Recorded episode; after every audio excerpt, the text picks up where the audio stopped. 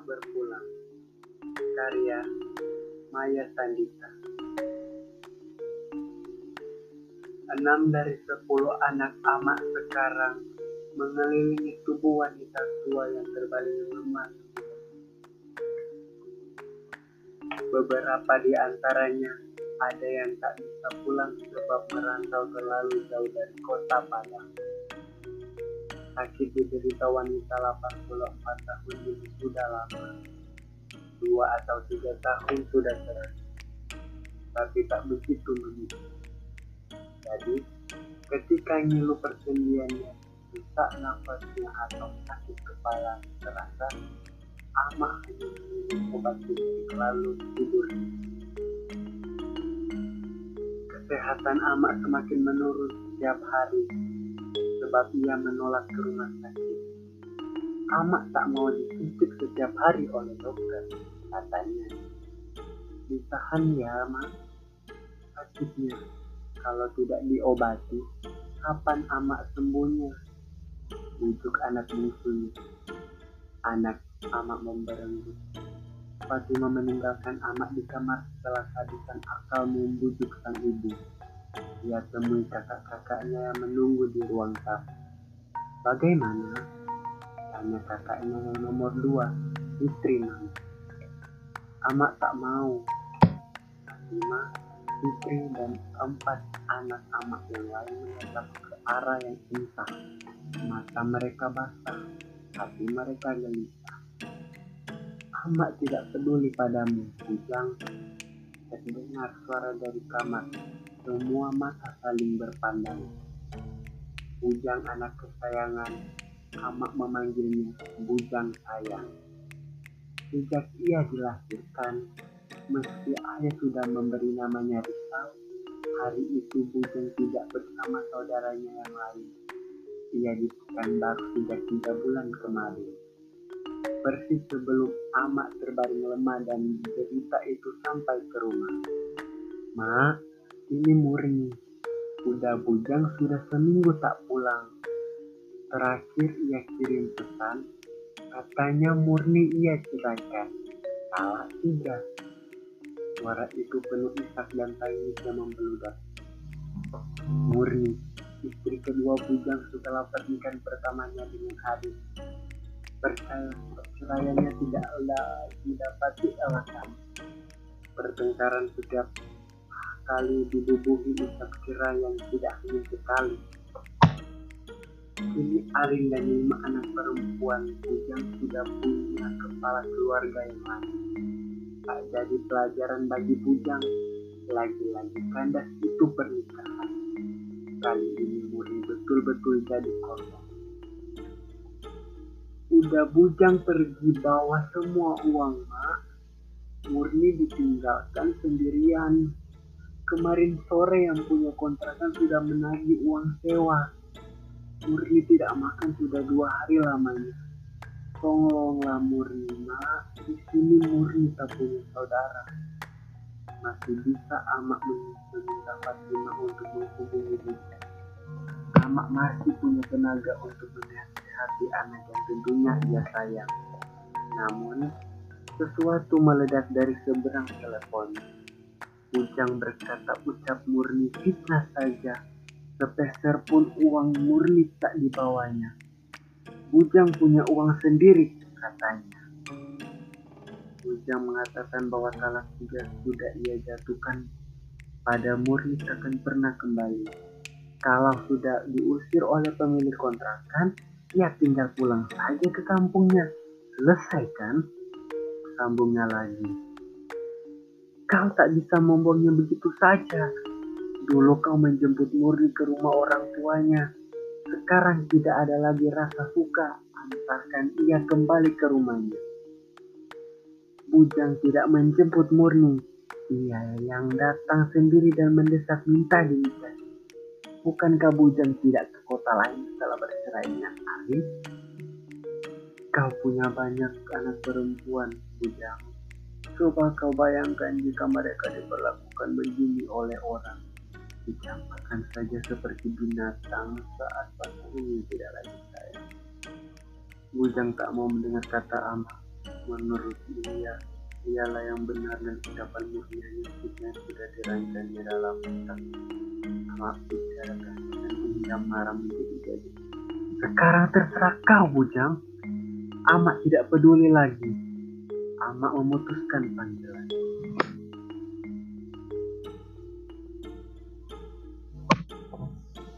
Ia duduk di kursi panjang di teras depan. Air matanya mendadak bercucuran. Pas Ima memintanya masuk ke rumah. Tak enak dilihat tetangga kalau amak berurai mata, katanya. Mak menurut, tapi baru satu langkah kakinya menuju pintu dia rebah. Keras seperti Fatimah. Tidak, anak pertama amak berusaha menghubungi Bujang dia hendak mengatakan bahwa Amak sudah dibawa ke rumah sakit berulang-ulang. Memang tidak menginap karena Amak selalu diminta pulang. Dia ingin dirawat di rumah saja, begitu permintaannya. Tapi kondisi Amak semakin memburuk dari hari ke hari. Yanti dan Rao sudah datang dari Kalimantan tadi pagi. Tinggal bujang seorang anak sama yang kotanya dekat, tapi belum datang. Padahal jarak baru ke Padang tidak menghabiskan lebih dari satu siang. Tidak kehabisan cara, telepon tak diangkat oleh adiknya. Saudara lain sudah pernah mencoba, tapi tidak ada situasinya yang tahan lagi. Mendengar bujang yang marah-marah dari sebelah pada kakaknya yang ini juga begitu ya. Karena sang kakak yang lahir dua tahun lebih dulu dari bujang depan saudaranya lah yang mengatakan hal yang hampir sama. Jadi tidak berjuang sendiri sampai malam pukul 9 tak juga ada jawaban ia memutuskan kembali ke kamar membantu yang tidak pernah mengupasi baju mereka ke dalam bentuknya. Sepuluh hari lamanya tidak jadi dan tiba dari Kalimantan.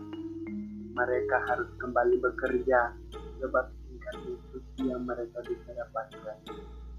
Kondisi amat juga sudah cukup membaik dari sebelum barang saja ada ribu juga perlu diobati di dada. Kau sudah siap pulang Kalimantan pagi. Erna juga tidak bisa libur mengejar lebih lama lagi. Amak mengantar ke pagar. Fatima yang mendorongkan kursi roda Amat dari dalam rumah. Amat cepat hari. Semoga nanti lebaran Erna dan bangsa lagi bangsa tujuh tujuh ibunya dari sana mendadak amat merasa rumah jadi sepi tidak seramai beberapa hari belakang rasa sepi yang sedikit juga dirasa juga itu kan baru kembali sebagai pada amat ia rindu sekali padahal saudaranya telah terlanjur menghakimi bahwa amat jatuh sakit karena tingkat salahnya atas murni. Dari seluruh masalah yang kau buat, ini masalah.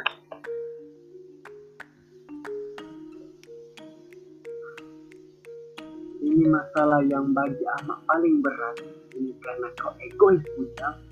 Demikian sisi bicara sebelum telepon pada bisnis akan menjelaskan juga malam yang doa-doa yang baik. Karena selalu didengar sepanjang hari dan malam Namun untuk bicara pada saudaranya yang tergerak dia biarkan saja kata tadi diri mereka punya selain berbicara tentang itu alasan dia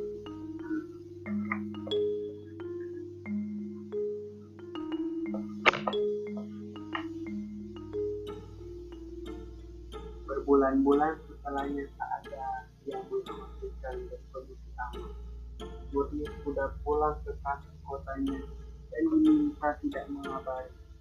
Demi kesehatan sang ibu yang mereka sayangi, semua anak amak berharap agar makin baik ke depan. Mereka meminta Fatima untuk tetap di rumah saja. Begitupun dengan amak yang semakin rentan. Ini sudah jadi pandemi, Pak. Penyebarannya semakin cepat. Yang tidak sambil waspada. Iya, Kak. Juga takut keluar rumah. Anak-anak itu sudah sebulan ini tidak sekolah. Virus corona ini bikin kita harus ekstra waspada. Jawab adik. Pak, Pak, suara amat terdengar. Fatima menutup telepon cepat-cepat. Dia masuk ke kamar. Amat sedang berusaha bernapas. Sedang nadanya. Segera panggilnya Fitri dan Ida. Tak banyak yang orang yang dia izinkan masuk ketika mendengar dia berteriak-teriak mengatakan bahwa amat suka nafas. Perasaan Ida sebagai anak tertua sangat peka atas ibunya. Sudah sering firasat tentang Amak benar dia tebak. Kali ini dia merasa Amak sebentar lagi akan pergi. Dia segera memberikan nomor telepon khusus pada tetangga. Diminta tolong untuk menghubungi Ayah. Katakan kondisi Amak jelas-jelas kepadanya. Kami harus turut katanya pada seorang Katakan pada mereka semua, Bincang ikhlas melepas. Meski sedih, mengapa bukan mereka yang menelepon saya? Mengapa malah disuruh tetangga? Apa mereka tidak menganggap saya ini saudara kandung mereka? Saya dapat kabar juga. Kak Erna sudah berangkat ke situ, padahal kami sama-sama di Pekanbaru. Apa salahnya menumpangi adiknya ini di mobil mewahnya itu? Kau bilang saja, Bincang sudah ikhlas, katanya begitu. Telepon ditutup. Anak Amal yang menelepon tadi mulutnya terkatup. Dia terkejut tak disangka respon seperti itu masih dia sambut. Dia lantas kembali ke dalam rumah menyampaikan amat, tetapi hanya berani berbicara pada Khadijah. Seiring pesan itu sampai ke telinga, terdengar Fatimah meraung jari-jarinya manggil-manggil ibu. Waktu setelah azhar berlalu, hati hati yang beberapa di antaranya mampu menghadapi dengan tegar dan sabar. Amak sudah berpulang. Beberapa hari sebelum pergi ia masih mengimbau bahwa bujang ia tetap tidak peduli. Tetapi setiap yang pandai membaca hati pasti paham kalimat ini. Bahwa semakin sering amak berkata tidak peduli, nasib bujang selalu ada benarnya setiap hari. Detik itu, barangkali ada doa yang sampai ke hati sebelum malaikat membawa nyawa amat pergi. Semua orang melihat amat tersenyum bahagia. Dalam